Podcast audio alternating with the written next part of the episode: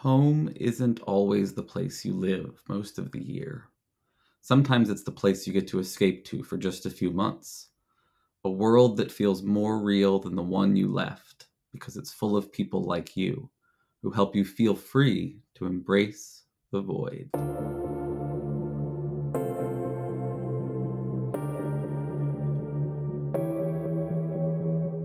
Was ever going to make it back from the void, I suppose it was going to be you. Oh, well, you know, one man's void is another man's piece of cake. What about the reality we left behind? What about the reality where Hitler cured cancer, Morty? The answer is don't think about it. People assume that time is a strict progression of cause to effect, but actually, from a non-linear, non-subjective viewpoint, it's more like a big ball of wibbly-wobbly, timey-wimey stuff.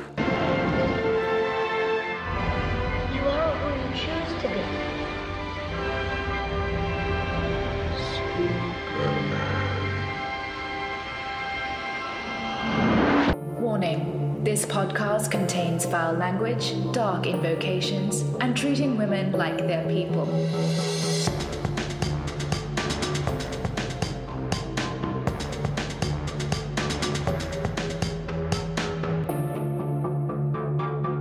Welcome, friends, to episode 243 of Embrace the Void, where it appears that summer has sprung. I am your host, Aaron, and this week we're talking secular summer camp experiences. So let's get out there and enjoy not God's work. Life ends in death, which we, as a species, are cursed with knowing, resulting in. something. My guest this week is Sarah Miller, Executive Director of Camp Quest. Sarah, would you like to say hi to the Void? Yes. Hello, Void. Thank you so much for coming on, Sarah. I really appreciate it. I got to chat with you a little bit at the American Atheist Convention, and I've talked about Camp Quest a bunch on the show previously. We had Neil Polzin on, and folks should go back, go back and listen to that one. That's episode 140 if folks want to check that out. But I was really excited to have you back on to talk about the coming summer, essentially. So, how are you doing? Oh, great, great. Also excited about this coming summer. Obviously, after two years of a pandemic, it's it's a big deal to be getting back to camp. Yeah, and obviously I have some questions about that. And it's funny because right before we were recording, we were talking about we were basically talking about talking about the pandemic and camp stuff, right? Like I, for folks who aren't familiar, also grew up at a summer camp, work at a summer camp.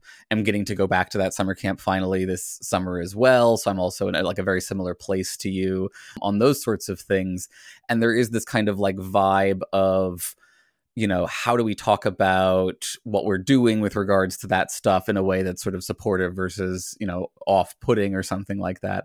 So I have questions about that, of course, but I imagine y'all are spending a lot of time thinking about those kind of balancing issues as well.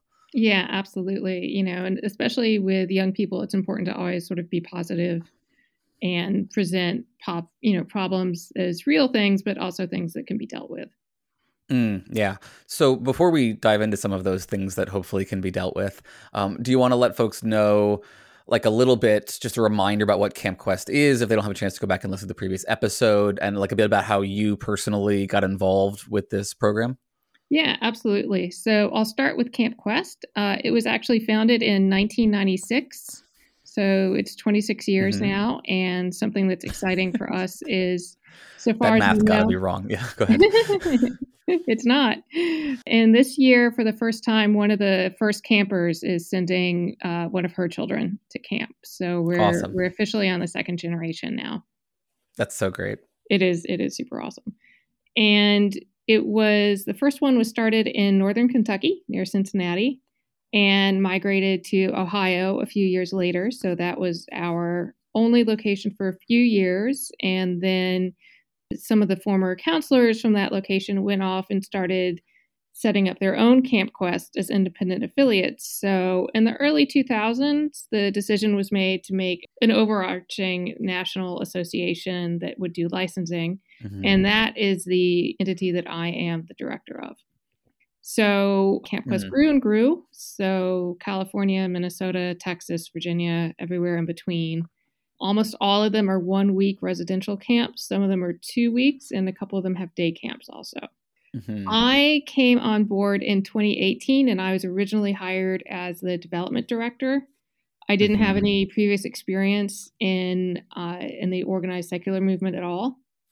And Mm. Camp Quest has always considered itself to be part of of the secular movement, and we're actually a member of the Secular Coalition for America, and that that helps us a lot to meet like minded folks. I just came on. I I've, uh, was one of those people who was raised as an atheist, and basically I never thought much about religion. You know, I was fortunate in Mhm. that way. I know a lot of people in our community came out of religion and have stronger feelings about religion as a subject than than I do. So I think that gives me a slightly different perspective and it's also something that I think is becoming more widespread in the secular movement of people who don't have this experience with religion and kind of aren't really interested in talking about it and are more interested in just creating a community for themselves. Mhm. Anyway, I came on board 2018 and in 2020 I became the executive director. So, what was the background that got you interested in being involved at this level in this specific, this particular capacity? Were you coming from organizational background, or I have worked in nonprofits off and on for most of my adult life. My previous experience uh, running a nonprofit was actually with a foundation that did arts exchange with Cuba. Mm. So, uh, a completely different subject matter, but yeah, a lot of the administrative stuff is really the same for any kind of small nonprofit. different group of atheists to be yes, servicing, I different group suppose. of atheists. Yeah, yeah. It's also interesting that you mentioned the the coming from a non-believer background and so not having sort of a feeling a need for this. This is something I also share. It was reason I think that I sort of came to like the secular movement stuff later than I would have otherwise was because it didn't feel like there was as much of a a need for that in my life initially. And I've sort of started to come to think of this as the like I think the statistic was in the uh, American Atheists recent survey. It was like one in seven or something come from that background. So it's like the one in sevens who are like finding out that like their experience is still very very different from the people like the six out of seven who came from from that world. So yeah, do you want to say a little bit about like how you feel that impacts your approach versus the you know approach you feel like people might have been expecting or or in the mindsets of if they're coming from that sort of six out of seven background? I think there are a couple of things. One thing that I think is positive specifically for working with Camp Quest is that, you know, all of our kids, by definition, or I want to say 90% of our kids are from non religious households. We actually have a handful of religious families that send their kids just because they like the the kind of general ethos and tolerance. A handful But, of religious um, families that send them. That's that's yeah. great. Yeah, yeah, we have several. And- Episcopalians mostly, Unitarian Universalists. I would Probably, yeah. I think Yeah. in that in that genre. assume. hmm Yeah, so I think it's helpful because those families also maybe in in the early in the late 90s, early 2000s, there was a little bit more of a reaction to not wanting to send your kid to the local church camp, so they were responding a little bit more to messaging about not being religious. And now I think a lot of the families we hear from want a little bit more more than that, you know, not just a negative. They Mhm. say, "Well, what are you doing?" And so we Mhm. it's forced us to be better about communicating around things like humanist values, critical thinking, um, and also just community and inclusion. Because ultimately, that's what that's what you want for your kids, right? You want them to have a, a community where they're happy and they have friends, and and it's a positive social environment for them. Yeah, this is actually a refrain that I've been hearing throughout the like community, and and like partly it's probably because it's the refrain I want to hear because I come to this from a you know values and ethics and moral philosophy perspective, and so I, I but I, I do feel like I'm hearing a lot of folks who you know came to the movement during like new atheism valued some of the pushback that they saw on history and science kinds of things but are now wanting a more positive social activism social justice almost oriented project um, that is explicitly secular in its you know ethos and approach so it doesn't feel like it's helping people through you know red cross or something like that right? Or um salvation army right? I said about excuse me not red cross. Um so let me ask you then on that front like in the values centered secular community mindset, how do you feel like you are providing activities or programs that help your campers think about values? There's really two parts to that. And one of them is not so much programs, but the general culture. You know, we have a culture of empathy. There are certain things that we feel very strongly about across the network. And one of them is tolerance and teaching kids to be respectful of others and their various differences. And another one is just some kind of deliberate changes to some of our traditional, the traditional American camp culture. So, for instance, no hazing, no pranks, things mm-hmm. like that. Um, you know, if you want to surprise somebody, you give them a positive, you give them a present or a positive surprise, right? You don't do a, a mean prank. And mm-hmm. so that just engenders a culture uh, where kids learn a, a respectful and um, um, I don't know, empathetic, caring way to interact with others. So part of that is, you know, just modeling good behavior and enforcing standards of good behavior.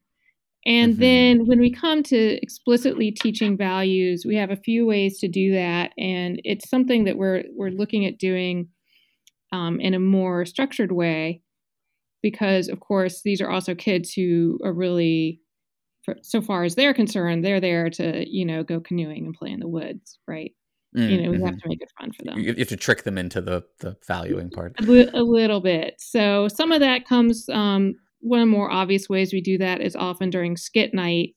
You know, we have certain values. Do do a skit that illustrates the importance of empathy or of working together. Mm-hmm. And one thing that we do that is supposed to help both critical thinking and also respectful interaction is Socrates Cafe. That's very popular. The kids mm-hmm. love it.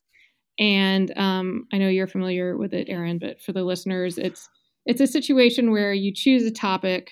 It can work for grown-ups as well. Uh, a group of people chooses a topic and then they discuss it, and you take turns.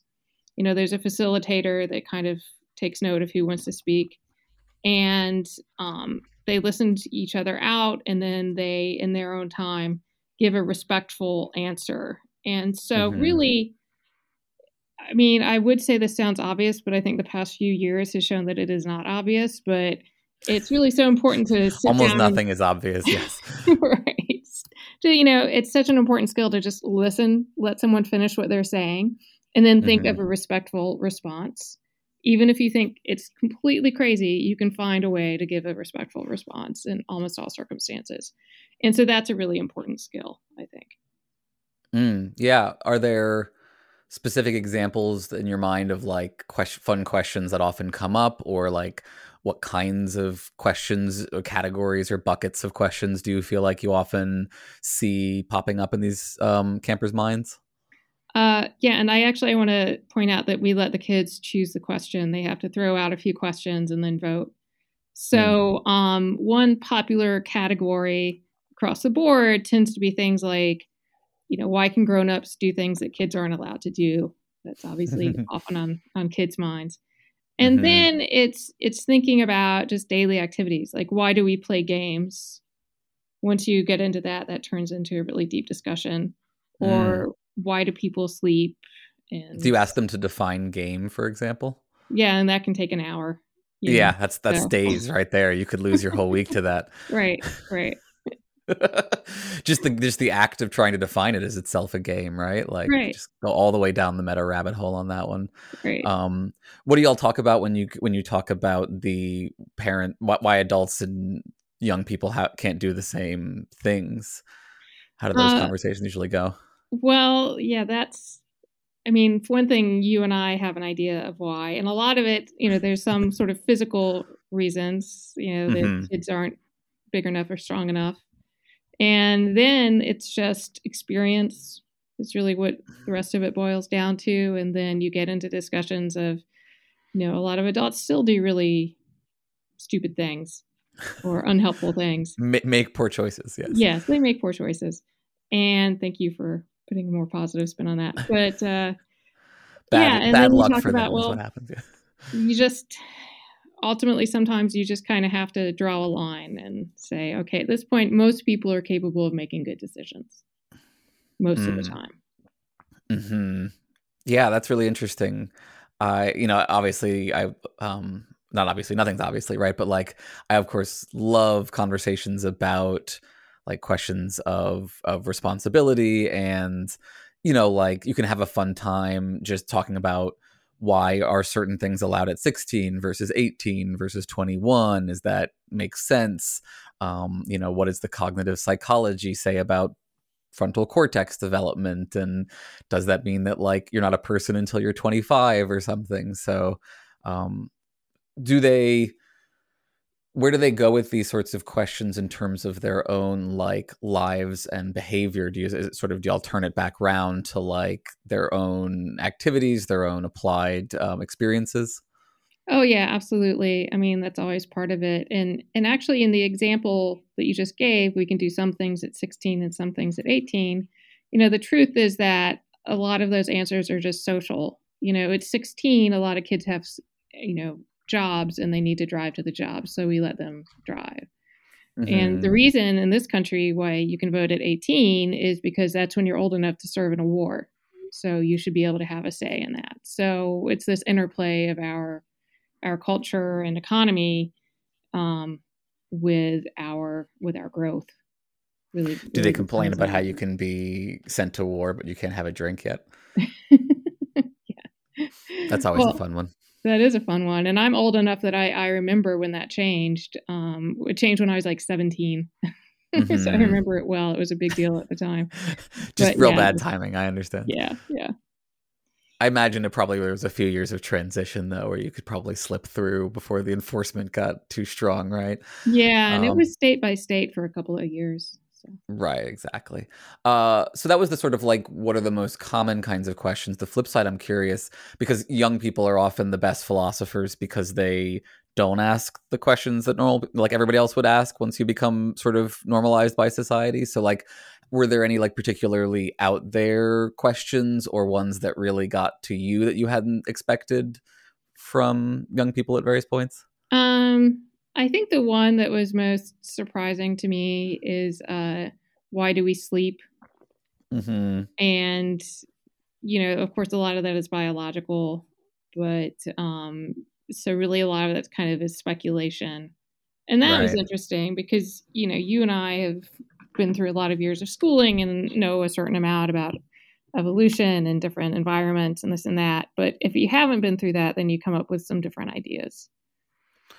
Yeah. Do you do they then go to like the research and like find out that we don't we don't know exactly why and we sort of know but maybe and like kind of and what are dreams who knows Right. question mark like Yeah. um because then you get to have like a whole extra conversation about like what is what the hell is science actually doing if we still haven't figured out very basic things about our own physiology in this way Yeah, and one one of the nice things about Socrates Cafe is that then this conversation can go on all week, really. Mhm.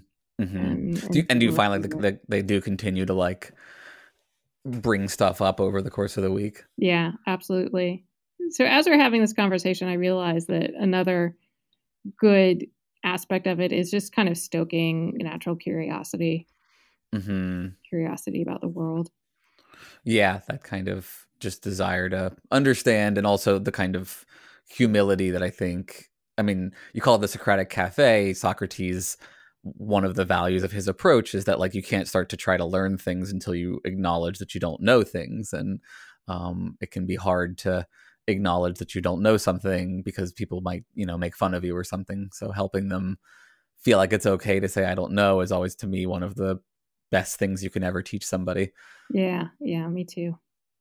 So, on top of that, right, another way to do that is trying to create community spaces. Do y'all think about or talk about, you know, or organizing actively your community spaces? You've talked about like empathy and things, but like, uh, what other kinds of values do you feel like you center to try to help them create spaces where they feel comfortable, you know, being vulnerable and flourishing and such things? Um, one thing, and this is something that's particularly important to young people, and I think especially now, is is really being radically um, inclusive of people's identities. Mm-hmm. So, one thing that we deal with a lot now and that has increased a lot is um, identity, um, gender identities of different kinds, and the fluidity of that. And mm-hmm. one of the things we really pride ourselves on is that, you know, you come when you're eight and you keep coming until you're 17, and ideally you keep coming as a counselor. And it really mm-hmm. doesn't matter how your personal identity develops during that time. You're still part of the family. And, mm-hmm. you know, it can change completely, it can go back and forth, whatever it is. So many of our camps pretty much all the camps that can manage it based on their facility have at least some gender neutral cabins or mm. spaces. And we also are pretty much just let the kids decide which where they want to be. And sometimes kids change their mind in the middle of the week, and that's fine. Um, mm-hmm. And so that's both very good for those particular kids, and it's good for everybody to be part of that and to just mm-hmm. really have a more a deeper understanding of what community is. It's not me telling you, oh, you have to fulfill one of these X roles and then you can be part of our community. It's like you're mm-hmm. part of our mm-hmm. community and we'll just kind of, you know, figure out what kind of role you want to play in it. This is something that I'm really interested and excited about because, first of all, of course, because there's like all of this horrible pushback in terms of creating space for young people to explore their identities, express their identities, change their identities in various ways, try things out and stuff. And and for me, growing up at uh, the camp that I went to was Bucks Rock. It's up in in Connecticut, and it really was a kind of hippie camp where you know you could you know dress as you wanted, do as you wanted, like um be you know be very expressive in a way that like certainly growing up in virginia i was not in any way allowed to do any of those sorts of things uh, around a lot of folks down there. So like but at the same time while it was that kind of space it also had a lot of traditional gender binary kind of stuff going on. You had boy you know the boys bunks and the girls bunks and they were you know you didn't fraternize too much and it was like they were still doing some of like the old campy kind of you know stuff and this year post all of the collapse and reset kind of things they're moving more in the like in the direction of having the structure be in keeping with the ethos in that kind of way providing like you said um, gender neutral bunks or um, alternatives allowing people to self-identify where they uh, would would prefer to bunk. Um, are there other things that you feel like parts of your program where the mix of kind of the reset and changes are like coming forward in terms of like we can do this differently or we can do this better or like we hadn't even thought that we could change this around a little bit? Uh, that's a good question and um, you know one thing that was interesting about last year. So last year, um, seven of our camps held sessions in person, uh, some day camp and some overnight camp, and we had zero cases of COVID, which we're very excited about. Which is mm. mostly due to the hard work of everybody who did the research and and, and created new, you know, forms and norms around that. And of course, there's always an element of luck in this situation. You know, we can't, mm-hmm. you can never eliminate the risk entirely, but we were lucky enough that you know we had enough in place to keep it keep it um, keep it safe. But in doing that, it it forced you to rethink really a lot of specific things you were doing and one of the biggest ones was having to keep kids in pods, especially in day camp. Mm-hmm. And that's a really different way of of doing things and there's pros and cons. Obviously, mm-hmm. you don't get to meet as many other kids um, or get to know them as well that way. But you can figure out ways to adjust your activities so they can be done in a smaller group. And in some of those, I think will stick, and some of those will will not.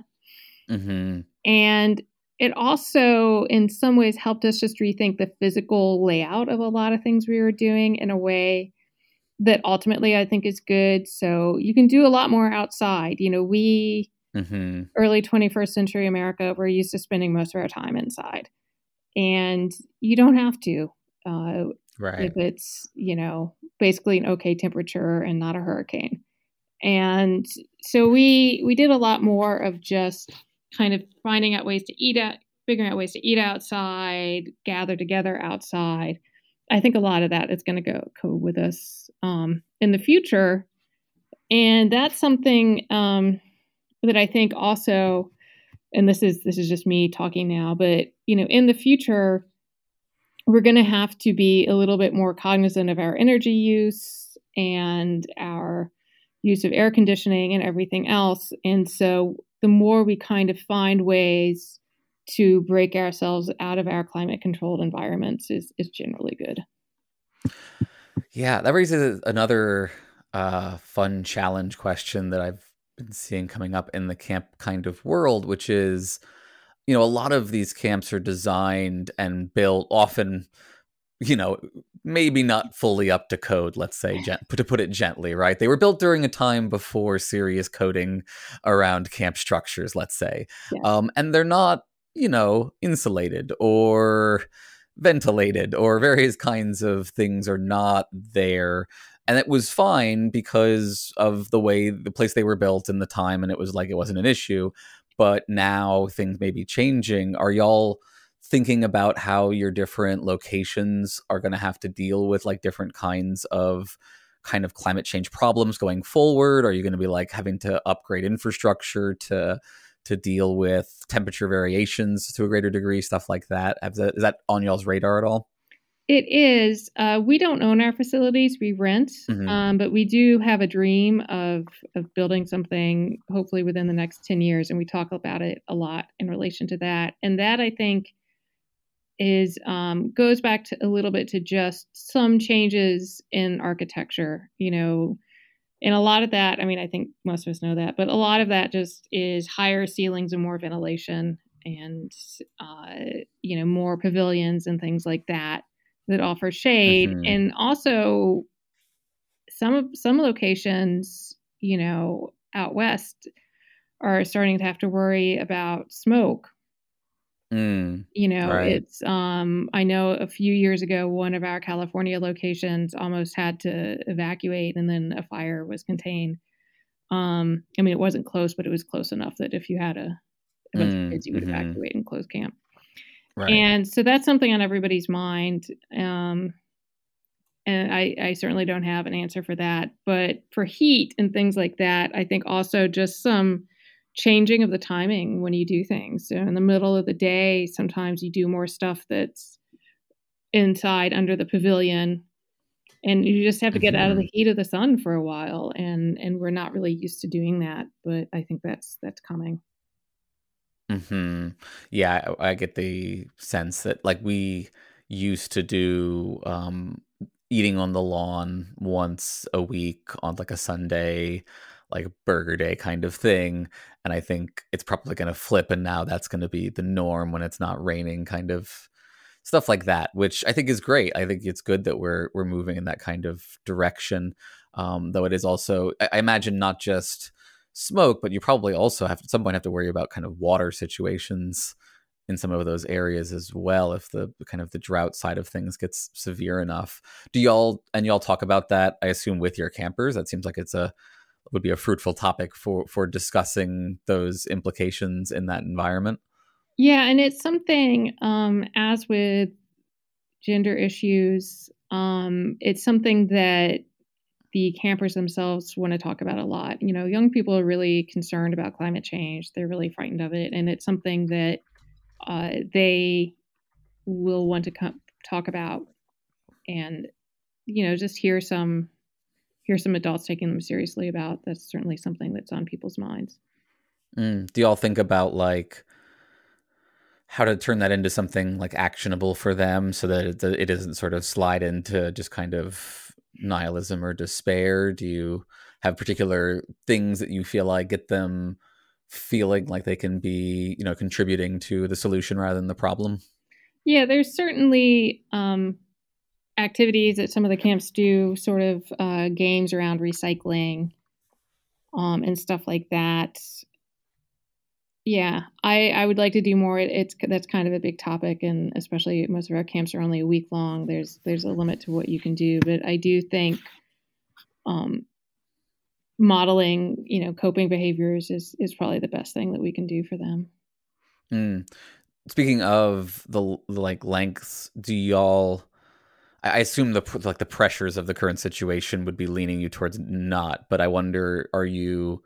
You, you mentioned a kind of permanent establishment at some point. Does that come with a desire for like longer than a week? Or like, are you trying to have month long um, or t- two month long stays essentially at some point? Yeah, we'd certainly like to have at least one, if not two, facilities in the country that offer that. Um, and you know, I mean, I think you're aware there's there's a big regional difference in attitude towards camp. People in the Northeast are much more likely to send their kids out for weeks at a time, and the rest of the country they they get nervous if it, their kids are away than more than two weeks. Um, so you kind of have to you kind of have to meet you know the the culture where it is but i do definitely um, i and, and other people in the network would definitely like to have the option for a couple of full summer camps yeah i've heard that actually about the east west cultural summer camp divide i'm on obviously the east coast side of things so i was at camp for two months and that seemed perfectly normal uh, to me but i have heard that like that's not really a thing, I guess. I'm not, I'm not, do you have any idea about why, first of all? I, I really don't know, um, but it's it's very striking to me, and a lot of people I've spoken to, and not even in my role with this job, just kind of can't get their head around why anyone would send their child away for a hmm. whole summer. It just seems like you know borderline child abuse or something. And then of course there's a lot of difference in in ethnic groups, uh, mm-hmm. Latino families in particular, really don't like to send their kids away to sleep away anywhere. Interesting. It's not something they do. I wonder if my experience is largely centered around like New York Jewish communities who tended to be like the major, you know, people who were going to the camp that I was going to, and that like maybe there's something about you know like families in cities you know it makes sense to get your kid out of the city all summer because the summers are terrible in the city or something and maybe that's yeah. the difference but do you know if it's true of like the northern or like the southern parts of the east coast as well or is it more like the northeast in particular it's really the northeast and mm-hmm. um kind of both like i think of it as the new york area jewish culture is part of it but then also the kind of old school uh, Waspy Northeast families do mm-hmm. the same mm-hmm. thing. They send their kids away for the whole summer. So I, I, don't know. Maybe it's it's really just a regional culture. Yeah. What do you see down in? Do y'all do y'all have a place down in like South, like proper deep South, and like what's the situation down there? Not right now. We did have a few camps in the Southeast, and they actually split off to form Camp Forty Two a few years ago.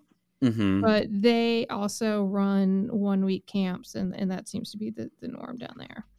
But they're in South Carolina and Florida, I want to say. Very interesting. Do you have a sense um, whether those sort of cultural divides may kind of shift some post COVID? Like, do you have the sense that parents are a little more keen to get their kids out of the house after having them, you know, stuck in the house for several years? Well, actually, one thing that's happening is the reverse, and several people have told me that their kids are just too anxious to go away. Mm-hmm. Um, they, I mean, I think it's anxiety. I think it's being home a lot has kind of eroded their confidence and social skills, maybe, mm-hmm. and so that's that's definitely part of it. And another thing that is seems to have changed is that with more parents doing working from home and flexible schedules there's mm. less of a need for campus childcare. Mm-hmm. So that's that's something that's happened. Um, on the other hand, most people who work with kids think it's even more important now for kids to go off to camp just for social socialization reasons. Mm, so there's more of a need for it, but less of a demand. And exactly. Yeah, so you got to kind of convince people that there's that's worth doing still. Right. Are there other ways in which, because you mentioned that you had sort of camps spread out somewhat, ways in which like cultural and um, you know like um, geographical differences impact how you kind of tailor the curriculums or you know your approaches Um, certainly, and actually, one of the most obvious ways is sex education. A lot of our camps, especially mm-hmm. say in Tennessee or Iowa or places like that, um, where sex, or let me put it a different way, where um, fact-based sex education is not really uh-huh. taught in schools, uh, then a lot of the parents actually have a demand for us to do a little bit of sex education. I mean, that we end up doing hmm. like an hour. Usually there's two sessions for the under and over 13s. And um, I know in some cases the the children are told by their parents that they have to go. You know, parents mm-hmm. are given mm-hmm. an option of of excusing their kids, but almost nobody ever takes it. I'm I'm actually not aware of anyone ever taking that option. And I know, you know, parents are concerned about their kids not getting accurate information. And so it's really important to them that the kids go. I'm very I'm curious to hear more about your sex ed curriculum. It reminds me, you know, I grew up in Virginia where it was again, you know, the the DARE program approach to abstinence only education for the most part, right? A little bit sure. about how babies are born or something. Uh, sure. but like not pro healthy, you know, sexual discussion. So I got my sex ed at the Unitarian Universalist Church. I always like to point out that it was the it was the sex ed class that my own parents taught every year except the year that I took it because that would have been very weird. uh, but I'm curious, are y'all doing like sex positivity in those courses? Are you mostly talking about safe sex? How are you sort of how are you framing that and like how are your parent how are the parents kind of what are they asking for on that front? Um, definitely generally sex positive and also information on on sexual and gender identity you know maybe using like the mm-hmm. gingerbread man i don't know if you're familiar with the gingerbread man but it's a way of of talking about the different i've probably between... seen somebody attacking it on twitter so yes yeah. it's a way of talking about you know biological sex and identity and orientation mm-hmm. and um you know the truth is there's only we only have like an hour to dedicate to this so it's it's basically biological facts and then we try to have a little bit either as part of this or as a second kind of activity just some kind of information on consent you know mm-hmm. and that's helpful uh, and that's also when it's taught to younger kids it's more oriented towards dealing with bullies mm. you know like no you can't play with my toy again it's my toy. Mm-hmm. and then just kind of adjusting that that basic idea to to being a teenager mm-hmm. and say no i'm not comfortable with this and i don't want to do this. Yeah in that same domain do y'all talk with them about things like body bodily autonomy? Like what are your do you talk about asking permission before like hugging somebody or something? How do y'all think about those things? Yeah we definitely do and um, that's also really an important part of of just keeping children safe in mm-hmm. this kind of a context of of letting them be aware of their boundaries and able to communicate those boundaries and have those boundaries be respected. So mm-hmm. I think mm-hmm. that it's important for people in general, but I think it's especially important for any kind of youth development um, situation or mm-hmm. environment that, that that's very clearly communicated and respected. So some of, I mean, what we're talking about here and other things that I would imagine y'all are teaching are going to be sort of potentially controversial to some folks. And you mentioned that y'all are renting your space. I'm curious, are you renting it a from the state or from other private orgs? And like, do you all have concerns about government overreach or intervention in your programs? You know, if they if somebody decides to accuse y'all of being a bunch of groomers, for example. Um, well, you know, all of our locations are, you know, our locations are across the country and it's every kind of every kind of landlord you can imagine. and okay. Uh, in general, we don't have that kind of concern. I mean, I think we're we're pretty clear about our our policies and what we're doing, and um, in general, nobody nobody has had those concerns or had those problems. Mm, so y'all don't worry about like the CRT, queer theory, moral panic stuff coming to your your door at some point. Yeah, I don't. I honestly just don't think we're we're going to be a target for that, just because mm-hmm. we're we're so clearly who we are that it, you know it would be like, you know, I don't know. It'd be like accusing a uh, a gay pride parade of being gay friendly. It's like, yeah, mm-hmm. that's, okay, that's what we do Fair enough. Yeah. So we talked about sex ed. We've talked about um, sort of values and things. Are there like other major needs that you feel like you're hearing from young non-believers um, that you know we as a secular community, not just Camp Quest, should be more cognizant about trying to meet? Um, well, absolutely. There's a need for community, and uh, that's most obvious with young people. But I honestly think it's for all all stages of life, and I do feel very strongly that that's that's an area where the secular movement thus far has has failed to has has failed to address the needs of its members. And you know the reason that most people are part of religious communities are for the community. You know most most people do not really think a whole lot about theology or or if these stories that they're listening to make you know logical sense they're there because it's someplace they can go and they can talk to people and there's stuff you know really cradle to grave and i think that's been a failure of the of the secular community and a little bit of the left in this country just this hmm. failure hmm. to account for people's social needs and to try to hmm. find a good way to meet them do you have any sense of why? It's something I, have heard from other people as well. I'm just curious if you have a, any um, intuitions about what the, where, where the breakdown is there.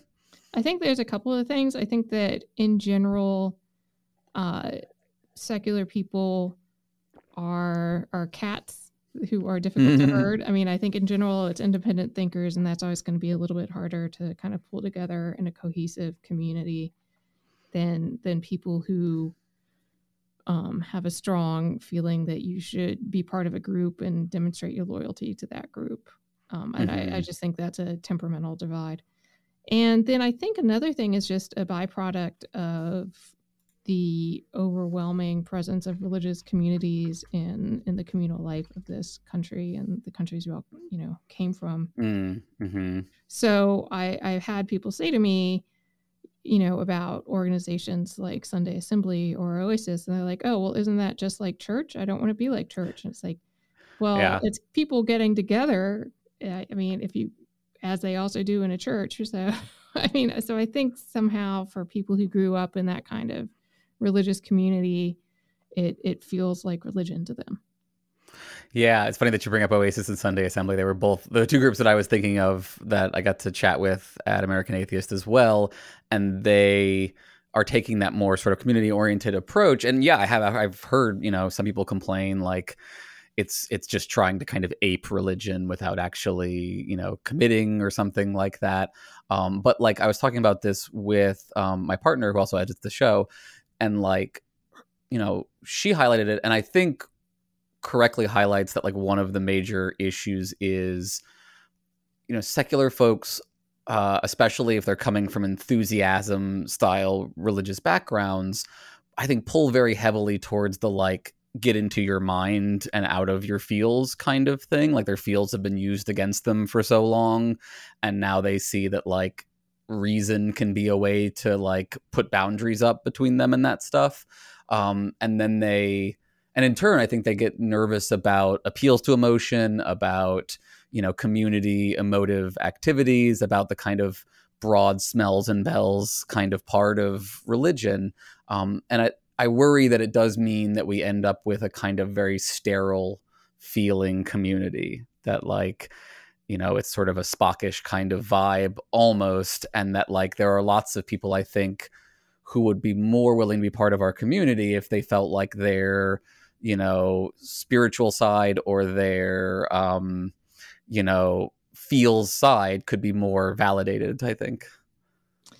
Uh that's a really interesting point. I never thought about that before but that's probably that's probably a lot of what's going on. Yeah, that's a good observation. But yeah, I agree. And, um, you know, not just in the secular community, but amongst young people in general, there's just been a tremendous spike in mental health problems. And that, that, that was happening before the pandemic, and the pandemic just threw gas on that fire. And mm-hmm.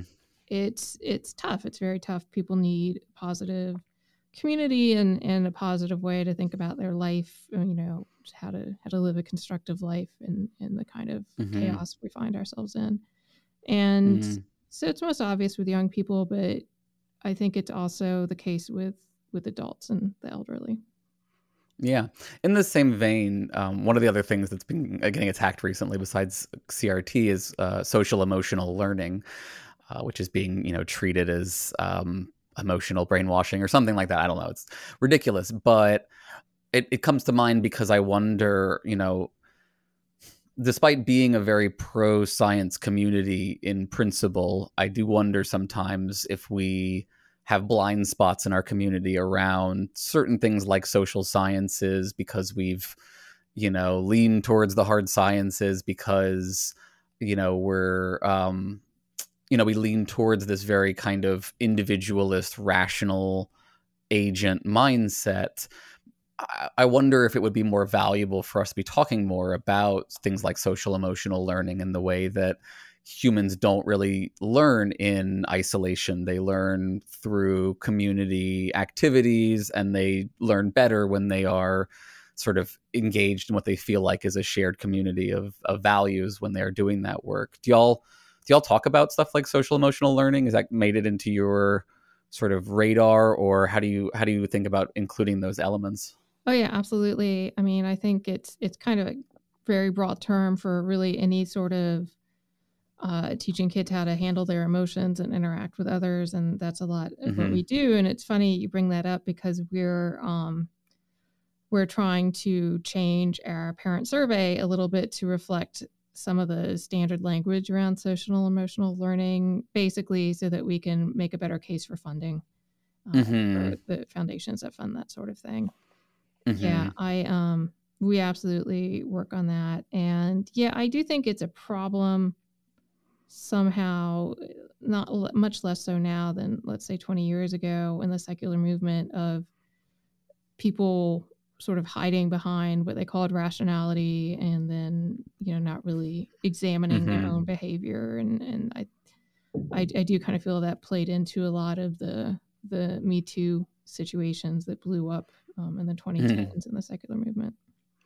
Yeah, I think so. And I wonder, I do kind of almost think the like social justice stuff is what kind of cracked the egg, right? For us, for the rationalists in the atheist community, that like, first you have to start taking privilege seriously, but that sort of opens the door to thinking about other kinds of biases, right? And you start to think about sort of the the limits of our own cognition more or something. So, and that leads, I think, to maybe hopefully getting more in touch with the emotional stuff some. So let me ask, uh, we're getting a little short on time here. Are there, is there anything that's like on your radar for this summer that would surprise folks who wouldn't be, who aren't in your position that it would never occur to them that that's like a major point of concern or, you know, something you're really paying attention to? Um, I think the thing I mentioned earlier that um, a lot of young people sort of have a lot of high anxiety and and don't want to go to camp. Who would have mm-hmm. gone to mm-hmm. camp in the in the, in past years, or who are of an age where by now they would have been doing sleepaways and weekends away, and they haven't done that, and and they're just they're just not there. You know, they're just mm-hmm. not ready mm-hmm. to go to camp, and I suspect that's just one facet of what some of these very young people have been dealing with and are going through right now. Are there specific things that y'all are planning to do to like address that? Are there are there sort of approaches that you're taking to help people feel like they're back, you know, in a safe place?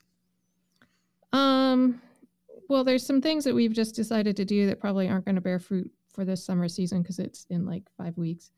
But sure. one thing we are working on is educating families more about what the camp experience is like. So that's for families who mm. maybe the parents didn't go to camp and then the past few years have have kind of messed things up a little bit. So we're working on that and we're also working on kind of a more robust communication about all of our different safety practices Mm-hmm. You know, mm-hmm. we certainly had to do a lot of that last year during COVID, but we're expanding that to explain, you know, everything from the training that counselors get and, you know, dealing with anaphylaxis to, you know, the the things that we do to prevent abuse. So mm-hmm. we're planning to do more coherent communications about that in the future. Okay.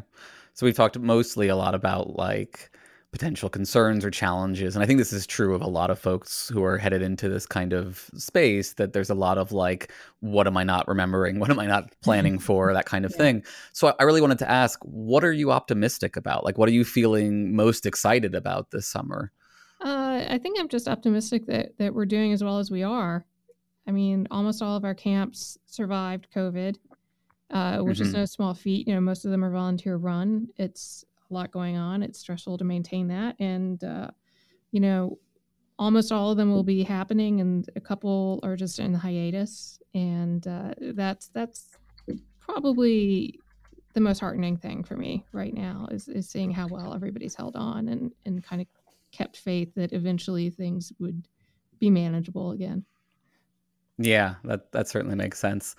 Um, have you all so you you've retained your camps. Have you for the most part been able to retain the same staff? Has there been sort of i assume some attrition on that front? Uh yeah a lot of the same staff. We have extremely extremely committed staff. Um a lot of our former counselors come back as staff. So and they're they're raring to go. The mm-hmm. staff are, are really looking forward to coming back i'm sure i'm sure it's yeah. exciting and i'm sure it's also you know for me it's a just the hope of like getting to remember what it's like to be around other human beings in a in-person comfortable setting and yeah it's just it's so i'm sure there's going to be a lot of weird remembering how to like almost like what i experienced at the at the convention which was like oh right this is how we talk in person and this is how we interact as human beings and meet space um, so i imagine there's going to be a lot of getting back to that right right i think i think we've all been dealing with shades of that over these past few months yeah. So I always like to wrap up with a question before I get to unfortunately having to torture you. Are, and this one's a little bit tricky in this context, but maybe you can point us in some directions. Are there like resources that you would recommend for folks who are interested in learning more about, you know, we could say secular camps or Camp Quest in particular, or alternative educational environments like this more broadly, things that you feel like have helped you, you know, shape your own thinking around these issues? Well, um, there's our website, campquest.org. And for alternative education, this is not exactly, this doesn't exactly fall under that category, but to teach young people about humanism in English, the best resources I know of are on the Humanism UK website. Mm. And I mm-hmm. want to say it's understandinghumanism.com but you can certainly find it by googling and it has has a lot of great stuff it actually has lesson plans because they do teach in the schools over there uh, hmm. the comedian stephen nice. fry has um, a lot of nice little videos that kind mm-hmm. of talking about humanism that are very accessible awesome look at that awesome great well i really appreciate you um, sharing all these things, Sarah. And now, unfortunately, that means it's time for the torture. So, this is the enlightening round. Enlightenment comes from within. So, for folks who are not familiar, I'm going to give you a list of things. You are going to tell me are these things real or not real? Those are your only options. You don't get to hedge. You don't get to define what you mean by real. It's just real or not real. Okay? All right, I got you it. ready? Yeah, I'm ready. All right. So, first of all, is anything real? No. Not real. Nothing's real? I'm just going to start with that because I feel it like it puts me in a strong position for everything else. Okay. Well, I got to go through the list anyway. So let's see if it's I really the case. I contradict myself shortly. That's okay. Most people do. Yeah. Okay. The external world, real or not real? Real. All right. We're off to a good start here. Uh, colors, real or not real? Not real. Okay. Phenomenal consciousness, which is the uh, experiences inside of your head. Not real. I have to be consistent with colors. Okay. Free will. Real. Selves or persons. Real. Genders. Real. Races. Not real. Species. Real. Morality. Real. Rights. Not real. Knowledge. Real. God or gods? Not real. Society? Real. Money? Real. Numbers? Ooh, I, I actually don't know about that. I'm going to say real. Okay. Fictional characters. Not real. Holes, like a hole in the ground. Real. Chairs. Real. Sandwiches. Real. Science. Real. Natural laws. Not real. Beauty. Not real. Love. Real. Causality. Real. And finally, time. Real. Okay. I also want to go on the record that I think birds are real. You think birds are real? Yeah. Not not a but like like real real not like a real plot by the government but like Yeah, you know real right. surveillance fake birds. Okay. That's right. Fair enough. That's good. It's good. We'll we'll note that down as an addendum. Yeah, I appreciate that. Uh, how do you feel? Uh, good. Good. Yeah, Yeah.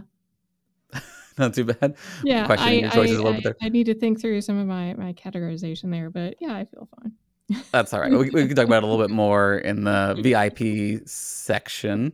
But uh, for normies, do you want to let them know one more time? You mentioned your website, but any other places where they can find you on Twitter or uh, any other resources to, to jump link them to there? Um, really, I'd like them to just check out campquest.org. And then if you're interested in humanism, especially as it relates to education and, and children, I would definitely check out the Humanism UK website. Okay, great. Well, thank you so much, Sarah. That's been a lot of fun. Thanks. As a human, I was ill equipped to thank you. But as myself, you have my everlasting gratitude. Thanks again to our listeners and patrons who make the show possible. As always, I'd like to thank our top tier patrons, our Archon level patrons, Chad T, Dude, Fix the Vote, Jay Aldenwalt, Jesse Rabinowitz and Brenda Goodman, Lawrence Shielding, Serious Inquiries Only, That Bastard Neil Polson. This name is for display purposes only. Please contact a service representative for more information.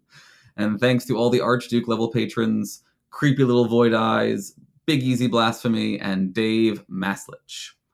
If you'd like to support the show, please check out my other show, Philosophers in Space. And while you're at it, check out our wonderful editor, Louisa Lyons' Filmed Live Musicals podcast.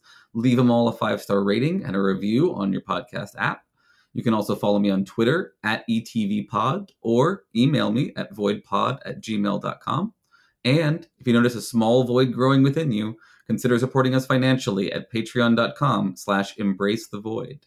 Just $4 a month gets you early access to episodes and bonus VIP content. Most of all, no matter how you spend your summer, you are the void, and the void is you.